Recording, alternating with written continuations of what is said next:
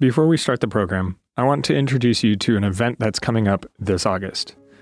The Loma Linda Institute of Worship is offering a worship leadership certificate to help leaders and pastors take their congregation's worship experience to the next level.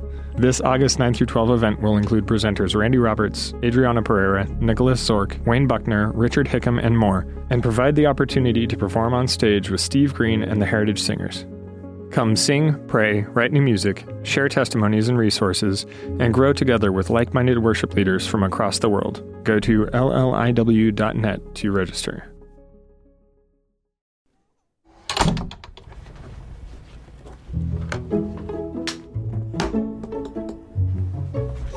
Hello? Is this thing on? My name is Paxton. I'm eight years old. I finished first grade. My favorite things to do are draw. What do you like to draw? That's the hardest question I've ever had to answer. Um, let's just say everything. So who are you drawing right now? Um, that's Jonah. And how big was the whale? Um, maybe like as big as a three-story house. Is that three-story house there? Yep. Have you ever seen a whale? On TV, I have. Would you ever want to swim with one? Why? Because the whales swallowed Jonah. So you think they'll swallow you too? You think all whales like to swallow people? No. Are they plotting against us? No. Why do you do it? Because God made him.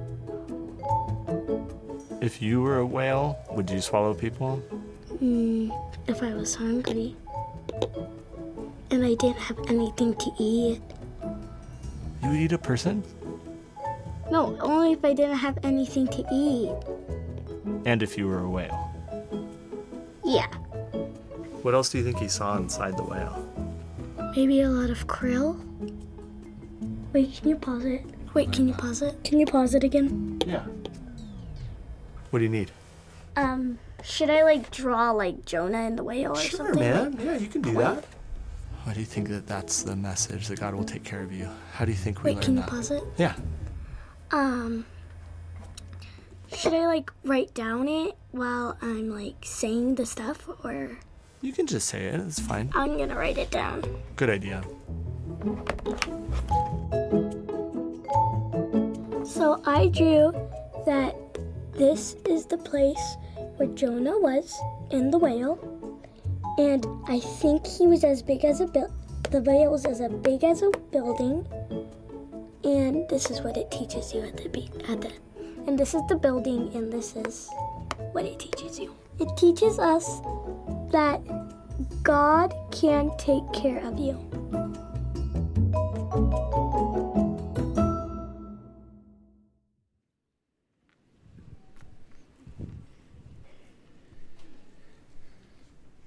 One of the most endearing qualities of children is they are who they are. They say what they think, act how they feel, don't hide behind airs, and what you see is what you get. For us adults, on the other hand, how we look is important. We want to make sure that we look good and we don't show our flaws and imperfections. Somehow, especially when it comes to church, we want that to be the case. So look in on me, if you will. Look in on the Smith family just this morning, getting ready for church. Mom and dad are in the bathroom finishing up hair, toothbrush, toothpaste, all of that good stuff. It's a little tense in the bathroom, if you know what I mean. And finally, dad says, You think we could be on time for once? And then he exits pretty quickly, actually. He doesn't stick around to hear the answer. But an answer does come as he's heading out the door. It's mom saying, Would you go in there and tell the kids to get off their phone and to get ready? That's what makes me late. He's already down the stairs. He goes out to the car, sits in the car, in the garage, waiting, waiting and looking, waiting and looking. He finally starts to scroll on his phone, but when he does, he suddenly remembers, oh, the kids. Mm. And he, he, he honks, it's kind of loud in the garage, and then jumps out to run to get the kids, but just then the door opens. Mom, angry, and the two kids, more angry, They come out and they all get in the car, and thus begins about a three hour, four mile journey to church. It is cold and it is tense and it is quiet. They arrive at church, park, they get out, and something dramatic happens. Morning, how are you all doing? Great, how are you? Good. Happy Sabbath. Good week? Yeah, great week. How about you? Oh, good week. How's the family? We're doing great. How about yours? Yeah, we're everybody's happy. And you say, What happened between that and this? Well, I suppose you could say it in a number of different ways. You could say saving face, putting your best foot forward, honor and shame, keeping family matters private. You could say it in a variety of different ways. There's one other way you could say it. You could say that when we come to church, when it comes to matters of belief and discipleship, we got to at least look good, if not perfect. Hide the flaws, bury the doubts, don't ask the questions, look good. Because when our flaws show, that's not much fun, is it? I was thinking about that this week and thought back to a story I told you eight, ten years ago. And I thought of this story because of something else I read. It happened in another state. I was away on a speaking engagement. After the speaking engagement, I was shaking hands with people, and this gentleman came up to me and shook my hand. Shook my hand, and he kind of looked at me kind of close. You know, it's kind of like, mm. He looked at me closely, and then he said, Wow, you look a lot better on TV. Now, I'm not quite sure how to respond to that. You know, thank you. or, uh, well, you look a lot better over in that corner. You know, I'm not sure how to respond to that. But I, I thought of that because of a statement I saw that another person made. He said this I finally figured out why all my pictures turn out bad. It's my face. it's not fun, is it? When suddenly we realize that our flaws, and our feebleness and our failure is on full display. And so we try to clean it up spit, shine, polish, look good. At least we look good. Now, that's enough of a challenge.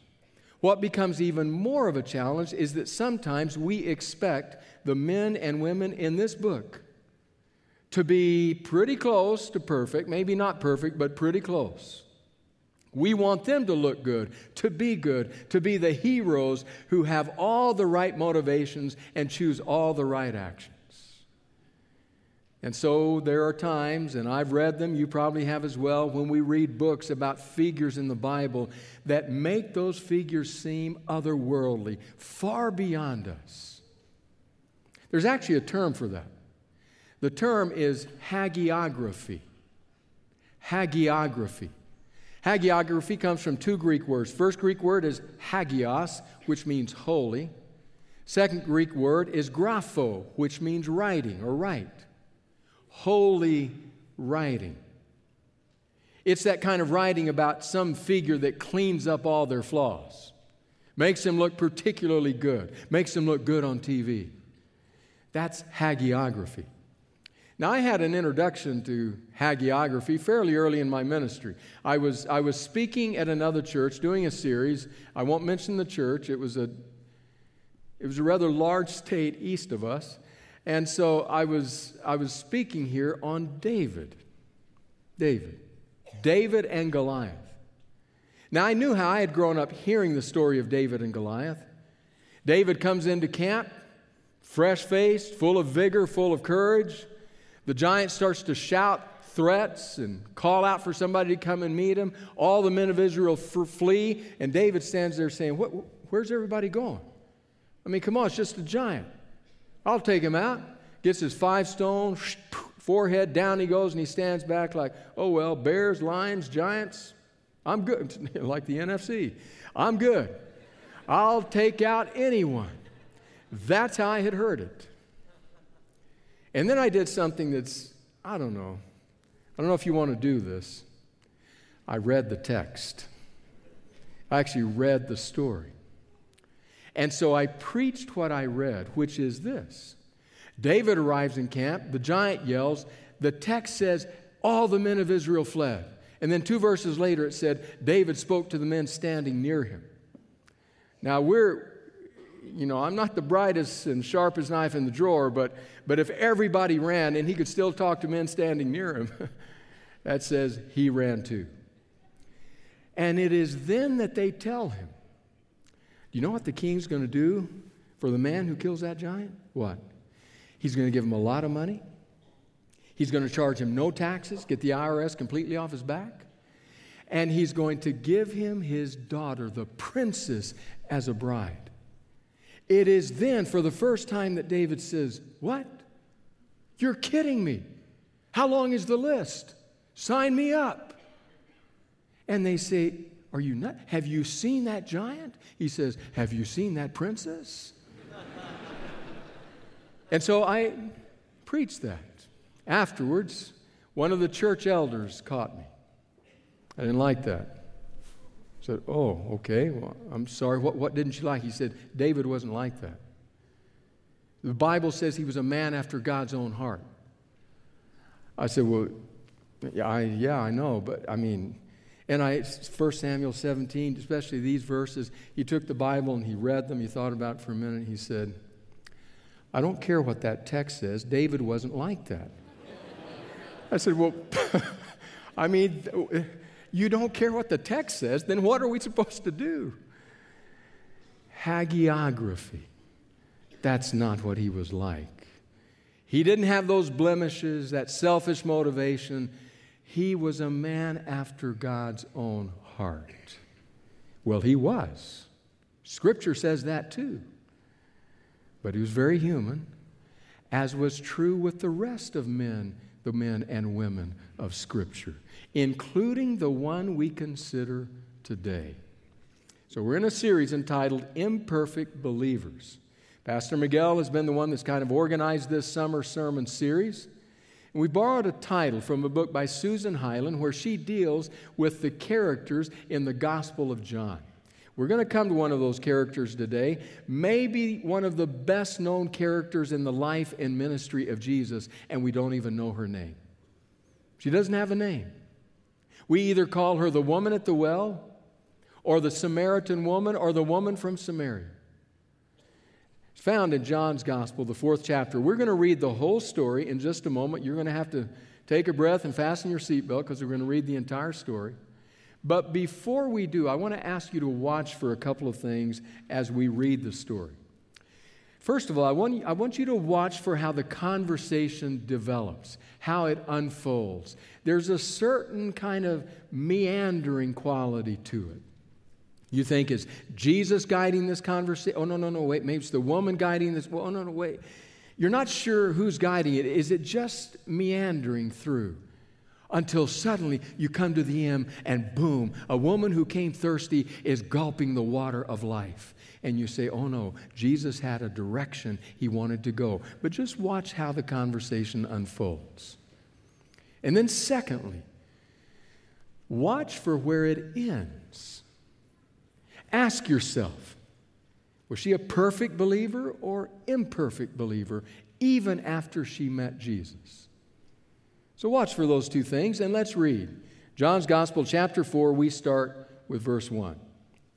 Now, Jesus learned that the Pharisees had heard that he was gaining and baptizing more disciples than John, although in fact it was not Jesus who baptized, but his disciples. So he left Judea and went back once more to Galilee. Now he had to go through Samaria. So he came to a town in Samaria called Sychar, near the plot of ground Jacob had given to his son Joseph. Jacob's well was there, and Jesus, tired as he was from the journey, sat down by the well. It was about noon. When a Samaritan woman came to draw water, Jesus said to her, Will you give me a drink? His disciples had gone into town to buy food. The Samaritan woman said to him, You're a Jew, and I'm a Samaritan woman. How can you ask me for a drink? For Jews do not associate with Samaritans. Jesus answered her, If you knew the gift of God, and who it is that asks you for a drink, you would have asked of him, and he would have given you living water. Sir, the woman said, You have nothing to draw with, and the well is deep. Where can you get this living water? Are you greater than our father Jacob, who gave us this well and drank from it himself, as did also his sons and his flocks and his herds? Jesus answered, Everyone who drinks this water will be thirsty again, but those who drink the water I give them will never thirst. Indeed, the water I give them will become in them a spring of water welling up to eternal life. The woman said to him, Sir, give me this water so I won't get thirsty and have to keep coming here to draw water. He told her, Go call your husband and come back. I have no husband, she replied. Jesus said to her, You're right when you say you have no husband. The fact is, you've had five husbands, and the man you now have is not your husband. What you said is quite true. Sir, the woman said, I can see that you're a prophet.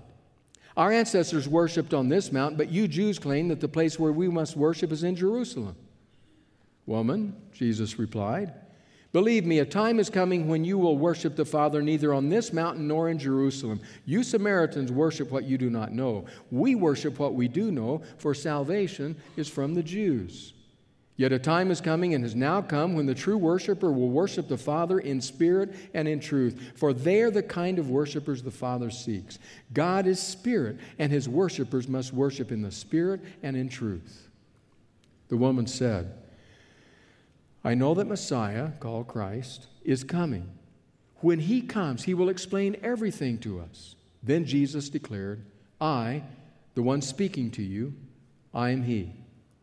Just then his disciples returned and were surprised to find him talking with a woman. But no one asked, What do you want, or why are you talking with her? Then, leaving her water jar, the woman went back to the town and said to the people, Come see a man who told me everything I ever did. Could this be the Messiah? They came out of the town and made their way toward him. Meanwhile, his disciples urged him, Rabbi, eat something. But he said to them, I have food to eat that you know nothing about. Then his disciples said to each other, Could someone have brought him food? My food, said Jesus, is to do the will of him who sent me and to finish his work. Don't you have a saying, It's still four months until harvest? I tell you, open your eyes and look at the fields. They are ripe for harvest. Even now, those who reap draw their wages. Even now, they harvest the crop for eternal life, so that the sower and the reaper may be glad together. Thus, the saying, one sows and another reaps, is true. I sent you to reap what you have not worked for. Others have done the hard work, and you have reaped the benefits of their labor. Many of the Samaritans from that town believed in him because of the woman's testimony. He told me everything I ever did. So when the Samaritans came to him, they urged him to stay with them, and he stayed two days. And because of his words, many more became believers. They said to the woman, We no longer believe just because of what you said. Now we have heard for ourselves, and we know that this man really is the Savior of the world. So Jesus, avoiding controversy, heads north out of Judea to Galilee. It was straight north, but customarily people went east, crossed the Jordan, went north, and then went back west, crossed the Jordan, and ended up in Galilee. They didn't want to have to go through Samaria. It made it about twice as long of a trip, but at least you didn't have to deal with people you didn't like. But Jesus doesn't do that. He goes straight through Samaria. And it is there on the way, on the journey, that this encounter takes place. Now, you have to put this story against the backdrop of what happened in the previous chapter. The previous chapter, John chapter 3, is the chapter of the story of Nicodemus. Scholar after scholar points out the contrast between the two stories. John is trying to say something here. He's contrasting the stories to highlight what happens with the woman. So, what are the contrasts? Well, there are a variety. The most obvious was he was a man, she was a woman. But you have many others as well. With Nicodemus, it was night. With the woman, it was noon. Nicodemus initiated his visit to Jesus. Jesus initiated his visit with the Samaritan woman. Nicodemus was a ruler, a leader, a teacher. He was high on the social ladder. She was at the bottom, on the bottom rung of the ladder, despised, rejected, socially outcast. There are many comparisons. But maybe the most important one is this how it ends. Because you see, with Nicodemus, the story ends, it kind of meanders on into commentary and never makes any comment about whether or not he came to faith in Jesus. In fact, we won't hear of Nicodemus again for many chapters till the very end of the account and one other place in between. We hear little about it. The woman, on the other hand, there is something that happens. Now, we don't know much about her. We do know some things just from what the, the text says in terms of clues it gives us about this woman. We know, for example, that she was no stranger to relationships. She had had five husbands and now was with a man who wasn't her husband. What we don't know is what happened to her husbands. Was she divorced? Did they die? Did she have any voice if it was a divorce? The truth is, it probably didn't matter all that much because she would have been outcast either way, even if all five of her husbands had died. Can you imagine the conversations that took place after the fourth husband and another one's in line? His family saying, You know who you're marrying? Four of them buried. Be careful. Know what's happening over at that place. So, even if that were the case, there were questions. But on the other hand, if it was divorces, even more stigma, even more social shame. And remember, as a woman in that day and time, it is highly unlikely that she would have had a voice in the divorces. So we know she had been into many relationships and had not found meaning. We know that she likely had a sense of shame about all that had happened in her life. We know that. We know that she probably had a deep thirst. Because when you read the passage, when you see what happens, as soon as Jesus mentions there might be water that can truly satiate that thirst within you, she jumps on it. I want that water. Please give it to me. We know that she's thirsty we can probably assume she was seeking God. Just read the conversation.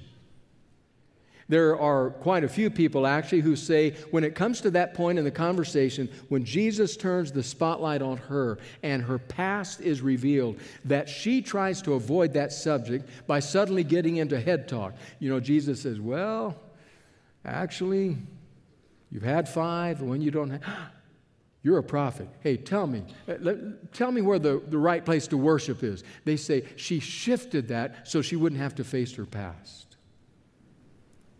I don't think that's what happens there. One scholar says, rather, what happens is this.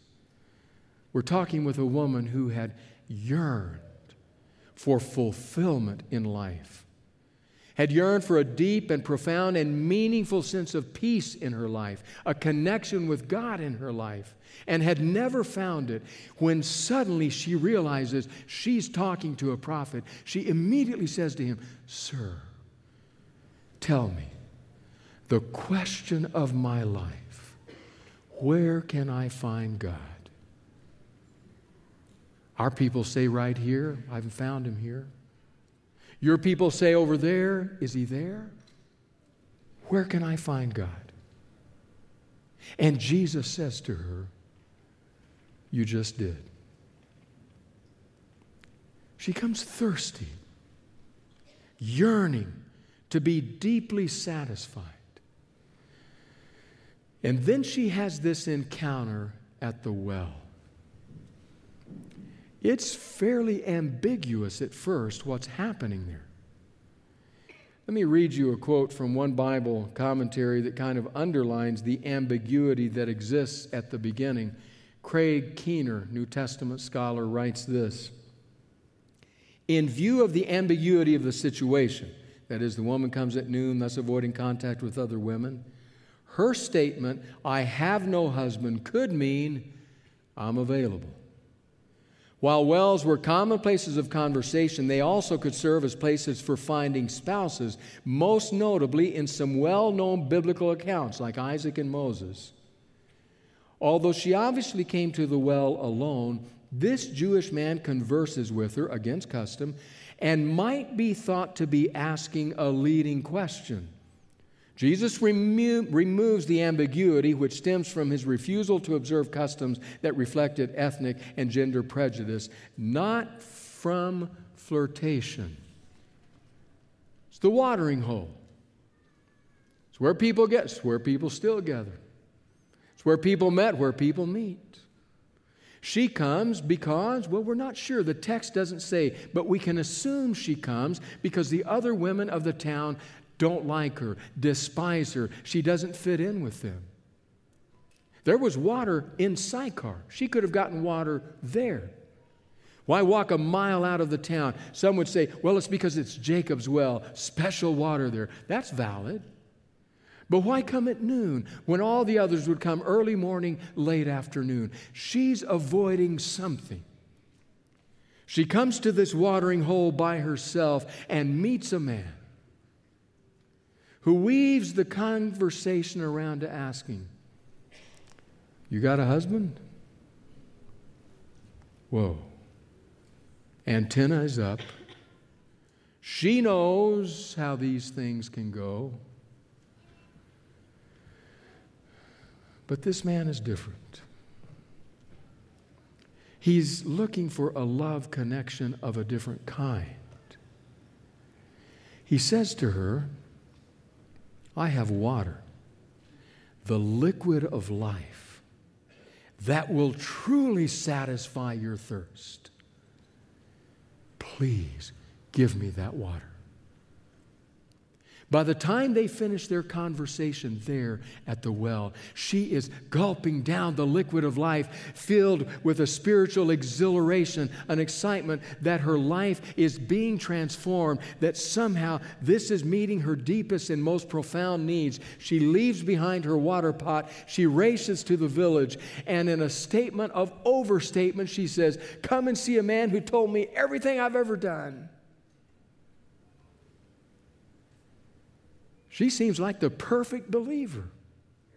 Gets to know Jesus and immediately becomes a missionary. I have a firm foundation, a firm faith in Him now. He's changed my life. Now I'm going to invite all of you to come. Like the man I read about, elevator operator years ago, the city of Nashville, liked to share Jesus with others.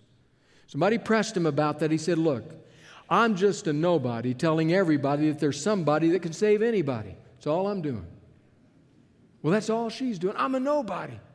But I'm going to tell everybody that there's somebody that can save anybody. She goes to the town and they respond. And they come, and much of the town is transformed. And we like to close the story right there and say, Perfect believer. Why can't I be like that? And then we're a little more stooped, we walk a little more slowly to the car and think, Pastor's hammered on me today because I don't share. Because I still have issues, I still have questions. Well, let me read you another quote. Second biblical scholar. Listen to what this scholar writes. He's referring, first of all, to verse 29. Could this be the Messiah? Is the question. But in the Greek, that is preceded by a word. The word is meti, which means surely not. So listen to the scholar. Her question, he writes, could this be the Christ, introduced by the word meti, surely not, implies a negative answer or at least an element of doubt. The evangelist seems to have been suggesting that the woman, despite leaving her water pot, was still debating the issue herself. In periods of questioning, people seek confirmation. The woman's question, thus, seems to be one of those stages in the process toward decision making. Writers and preachers who think the woman had reached the stage of commitment to Jesus at this point, or that she was here making a firm confession of faith, have failed to account for the Greek text. Hmm. Her testimony concerning Jesus' incredible knowledge about her life seems to be balanced by her unresolved doubt. But together they provide a stimulus for the others to go out and investigate this potential Messiah. The evangelist made his case through an ironical twist. People do not need to be fully convinced in order to be witnesses. So she races back to the town. Something dramatic has happened to her. This man is different than any other. There's an authenticity, a purity, a kindness, a selflessness about him. She races back, says, Come. He told me everything I ever did. Sure, mm, surely this isn't, could it be? Wow, come and see him. Come and meet. What do you think? Surely this isn't the Messiah, is it? Could it be? Is this the one? It's remarkable. You have a believer with questions, a witness with uncertainties, a disciple with issues, a follower who not only doesn't have all the answers, may have more questions than answers, but recognizes that in Jesus there is something different. He slaked my thirst. I think He's changing my life. This could be, oh, surely not. I mean, come on. A, a, man hot and tired and sweaty and dusty and thirsty asking if I'm married, is that the Messiah? Surely not. But look what he did. Makes me wonder. Makes me wonder about you, makes me wonder about me. All those excuses. I don't know enough about the Bible. I don't know all the answers. My life is no great example. I have issues. I don't have everything figured out, and I certainly don't have it all put together. In other words, I'm imperfect. and the woman says, Come with me then. Me too. But I tell you, something's happening in me. And maybe He's doing something with me. Imperfect believer that I am. Once upon a time, in a land far away, there was a servant. He served a very wealthy master. One of the most important tasks the servant had every day was to take that long pole that he himself had fashioned from a branch, to hook on to either end that big water pot, to duck under it, and to head off down the dry, barren pathway to the stream. There was a well near there. There was the birthplace of the spring. There was a water creek that ran nearby. He would go and he would fill those water pots with water, and then a much heavier load coming back, he would make his journey back every day, twice a day, morning and evening. One water pot was perfect. The neck was narrow, the opening was small, very little water spilled. The other water pot, designed in the same way, was flawed, had a crack and the water leaked out. So that by the time the servant reached the master's house, it was half empty. And it happened one day he was at the creek, at the well, filling the water pots when he fell into conversation with the cracked pot. And the cracked pot said to him, I'm so ashamed, so embarrassed. Why? Because, look at me, imperfect, cracked pot. By the time we get home, half of what you put in me has leaked out and been wasted. I'm ashamed. And the servant said, I want you to do me a favor. I want you to watch as we go home today. Watch what happens on the journey between here and the master's house. So he picked up the pole and he began his journey toward home. They got to the master's house, and the crackpot, per custom, half empty. And the servant said, did, did you watch? I did. What did you see? Well, I saw a dry, barren, arid landscape and a dry, dusty pathway. Yes, that's true. Is that all you saw? Well, no, it's not. What else did you see? I saw that on my side of the pathway, there are many flowers in full bloom. Ah, said the servant. I saw your crack, and I saw the water. So I began to scatter seed. And now, because of you, every evening, the master has a beautiful bouquet on his table.